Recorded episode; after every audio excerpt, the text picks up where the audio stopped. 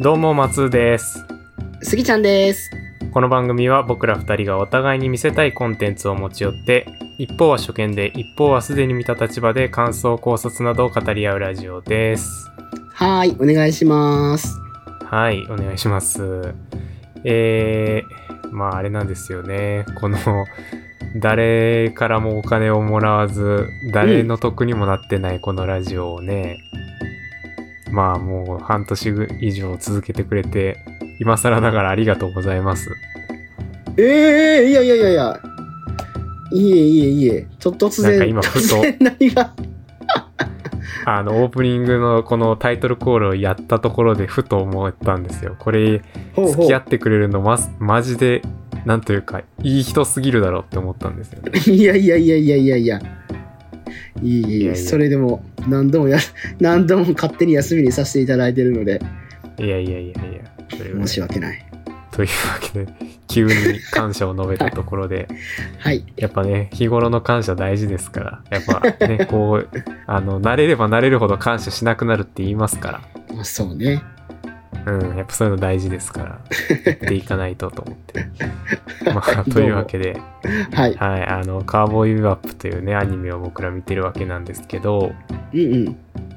あのーまあ、今回のストーリーは、まあ、第第11話を見るんですけど、うんうん。まあ、なんつうか、カーボーイビバップ、この全25話ぐらいある中で、うんうん一番、こう、緩和球大的な、 もう、間のエピソードっていう感じなんで、そうね。正直ね、この回は飛ばしてもいいんじゃないかって正直思ったぐらいなんですけど、うん、それは以前から提案を受けてたぐらいなんで。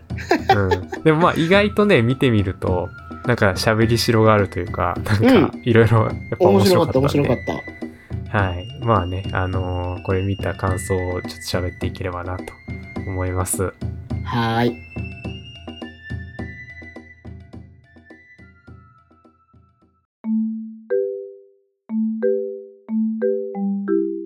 はいというわけで今回見ていくのは「カーボーイビバップ」えーの第11話ですサブタイトルをすぎちゃんお願いしますはい。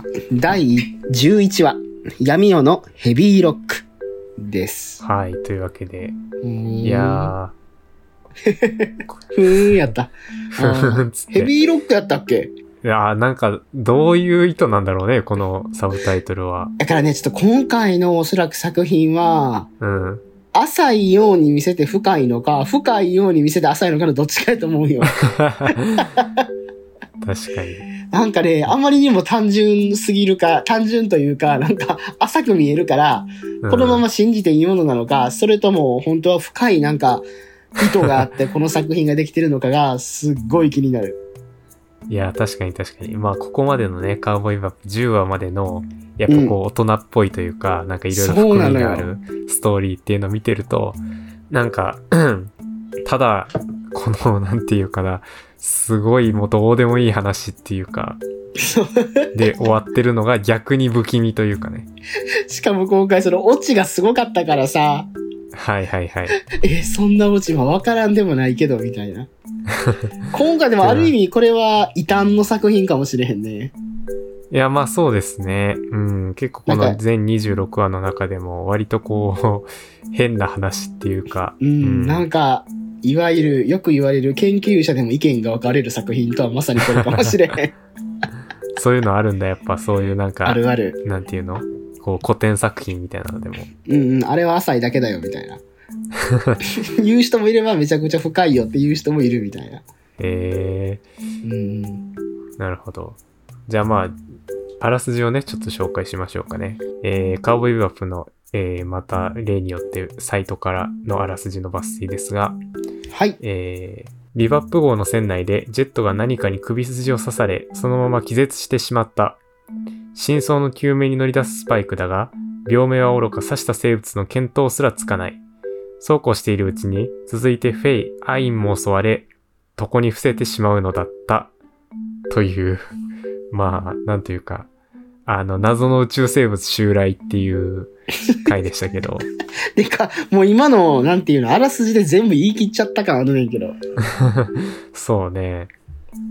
まあ、あれなんですよね。この、まあ、前回も、あの、ちょっと、次回予告からして、ちょっと仕掛けがあるみたいな話だったんですけど、今回もそれがちょっとあって、あ、なるほど。あの、前回第10話の最後の次回予告で、もう身の毛もよだつ、こう、最高スリラーみたいな、すそごいれはね、見たお気がどすろおどる。ろしい次回予告だったんですよ。あーで、これか。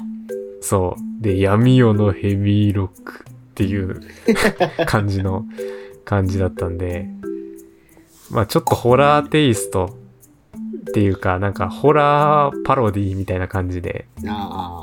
うん、ホラーっぽいのが逆に面白いっていう。これなんなんやろってことはなんかこの夏の、夏休みシーズンの放送やったとか、それに合わせてちょっと急いで作らせた作品みたいな。まああのありますよね。そういうアニメとか特撮とかでも、あのうん夏のちょっと心霊会ね。そうそ最う近そう結そ構少なくなりましたけど。う。なんか、それかもしかして。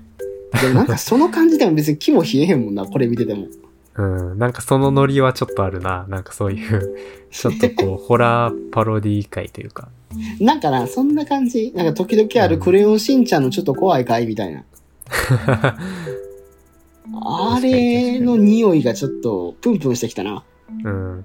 あーなんかそれっ。てどういうところからなのかなと思うんですけど、うんうん。なんか結構、大ピンチになるじゃないですか、ビワップ号が。まあ、普通に考えると。はいはいはだい、っはい。て、ジェットもフェイもアインも襲われて、で、みんな気絶してるわけだからう、ん、結構やばいと思う。相当やばいんですけど、うん。でも、あのこの流れで言うと多分、来週にはみんなケロッとしてるんだろうなっていう、このアニメならではのね、だろうね、あのーこの感じ。そう、何にもなかったかのような。うん、まあね、それこそクレヨンしんちゃんとかでもありますけど、うん。あのなんか世界征服してる、狙ってる組織とか壊滅させたのに、もう次の週には、もうなんかお幼稚園バス乗るか乗らないかみたいな話してるっていう。さ先週までのは何だったんだっていう。え、これも同じ来週からもケロッとしてんの来週もう次回全から。然、あの、何事もなかったかのように話です。これほんま結構やばかったよ。まず最初あのー、誰やったっけ最初に倒れたん。あ、ジェットがね。ジェット倒れて、なんかジェット死ぬんちゃうみたいな感じだったから。うん。あの、もう病名もわからない。何を刺されたんだみたいな。そうそうそうそで、エボラウイルス。いや、違うな。みたいな。う。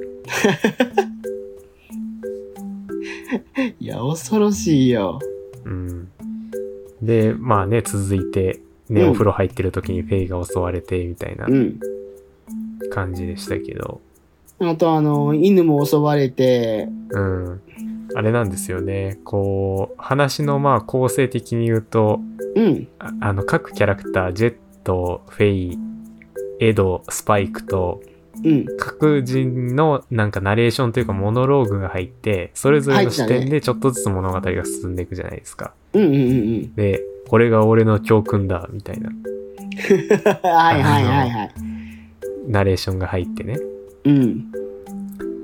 っていう感じで、なんかこう、まあいつもとはちょっと語り口もちょっと違うというか、いつもそんなんじゃないじゃないですか。ってことはこれやっぱなんかパロってる、なんか元になってる映画とか作品があんのかなうーん、なんか僕は、まあそんな映画とか詳しくないんであんまわかんないんですけど、もしかしたらあるかもしれないし、ねえ、この感じなんか、なんかをパロってうん。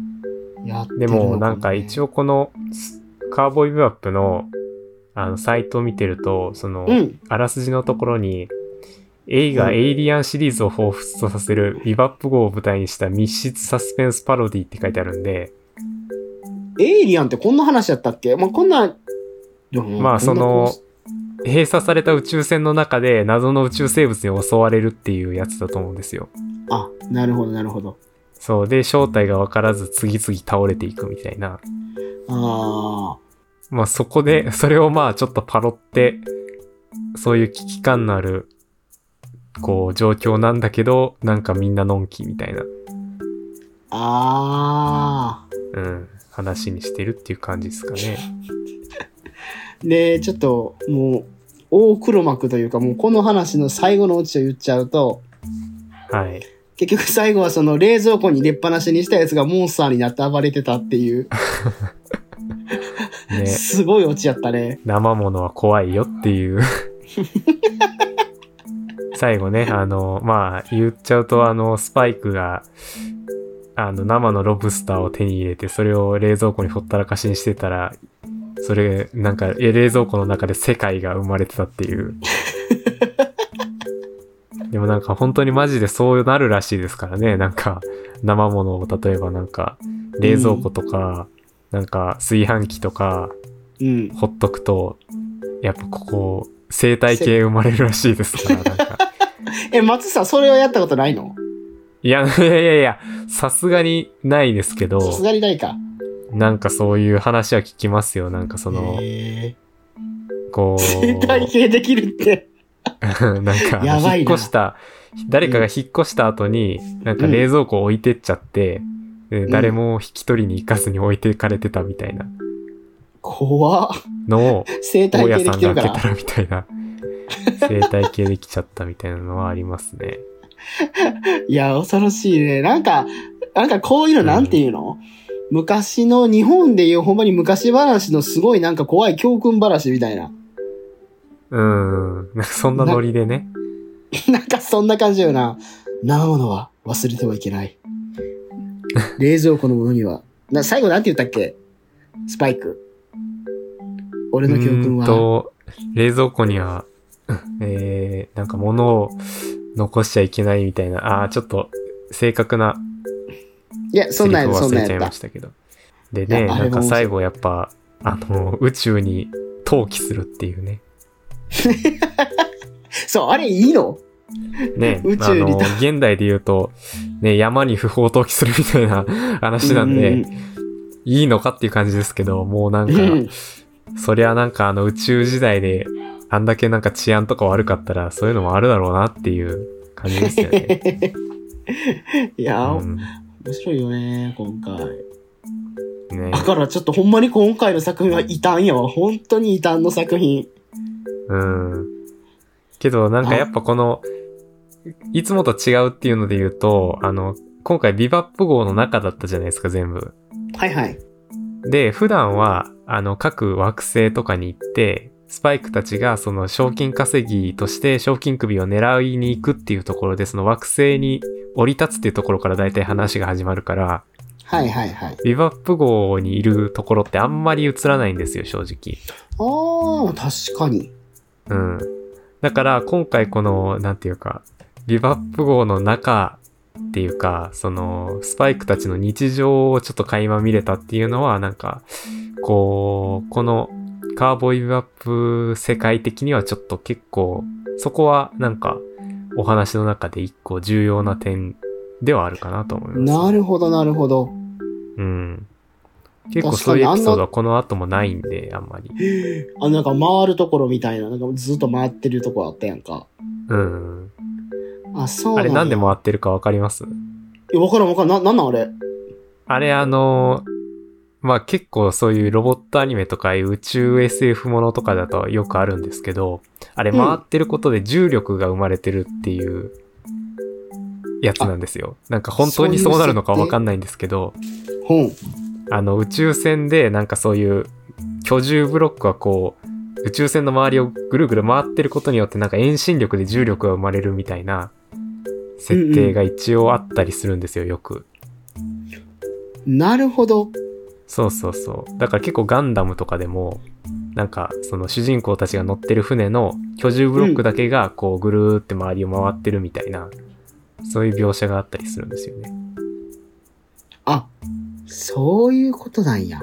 なんかそういうこうビュアップ王の中が見れるっていうのは意外とこう、まあシリーズファン的には嬉しい要素ではありますね。なるほどなるほど。なんかスギちゃん的に気になったところとかありました いや、気になるというか、まあ、あ落ちそこなんやと思って。冷蔵庫の中に置きっぱなしにしてはいけない。これが教訓だって。ね、山寺さんのめっちゃいい声で。そうそうそうそう。あれがまあ面白かったな。あのー冷蔵庫を宇宙に出すところがもう今まで以上にもうこの11話の中で一番スパイクが険しい顔してましたから ね。うん。ビシャスと戦ってる時よりも険しい顔してんじゃないかって いう。うんめちゃくちゃ険しかった。いや、だから今回の話、いつもはのい、気持ちで見てるとちょっとびっくりする。しかも特に前回までとか、急にっていう。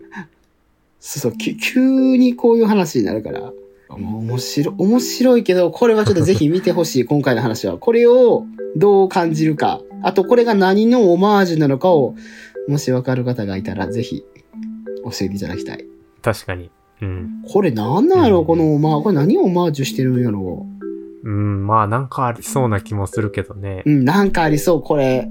一人一人がなんかモノローグで喋り始めて、ねこれが俺の教訓だ。は、絶対意図があってやってはるから、そこ知りたい、で、ね。まあ他の人に移るみたいなね。うんうん。ううんん、ちょっとぜひなん知かってね、る方がいらっし映ゃ画詳っしいたら。人だったらわかりそうな。うん。はい。ぜひぜひで、おま願いしあ、まあす。の、あれなんですよね。えっ、と、 まあ、こんな結構大ピンチになったビバップ号ですけど、うん。あのー次回12話では何事もなかったかのようにまた、あ の、シリアスな話に戻りますんで、え、もう絶対これ、夏休み中の子供向けやったん、これ。ねえ、えーなんかそのどういう感意じな図んかでこの話を、そう、はな挟んだのかなっていう感じなんですけども、まあ、この、ここまでの話の流れで言うと、う やっん。ぱりまあ各キャラクター、そのビワップ号のね、各キャラクターが揃って、エドも揃って、まあうんなんとなくこう、チーム的な感じが出てきたところで、一回日常会を挟むっていう感じなんじゃないですかね。うんうんうんうん。うん。まあ、やっぱこう、うん10話までで、なんというか、まあエドも含めたビワップ号のクルーっていうのが、まあ確定したんで、うんうんうんうん。まあ、そこでこう各キャラクターとの関係性みたいなところを見ていくっていうのが、まあ、今後の話になるから、まあ、そこで一回こうニュートラルな彼らを見見せるっていうのはちょっとまあ一つあれとしてあったんじゃないですかね。うーん。うん、だってやっぱりこうフェイとかがさ、うんうん。まあ、途中から入ってきたわけですけど、はい、あはのい。もうなんか、ジェットとフェイがああいう、まあイカ様でしたけど、サイコロ博打みたいなのして遊んでるんだみたいなのも、最初からしたら全然考えられないことじゃないですか。うんうんうんうんうんうん。最初はなんかなんだこの女みたいな感じだったから、はいはいはいはい。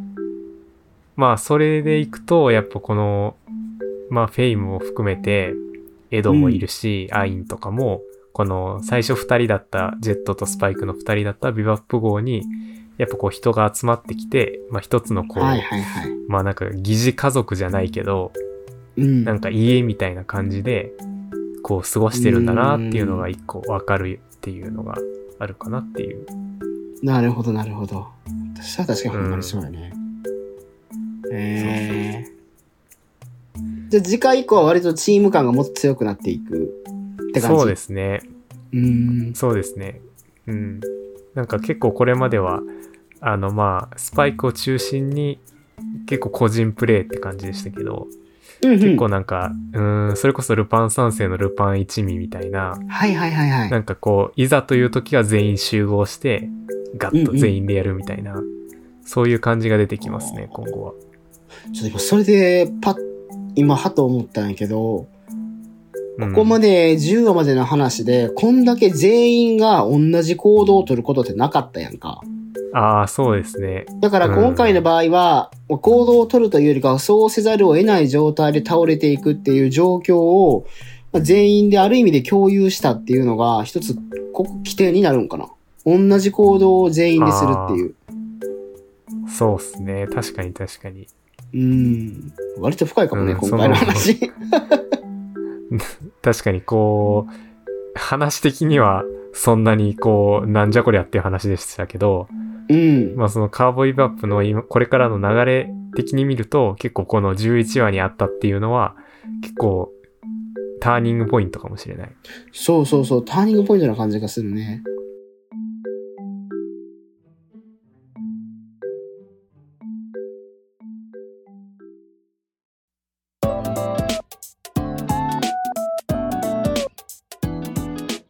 はい。というわけでエンディングです。はーい。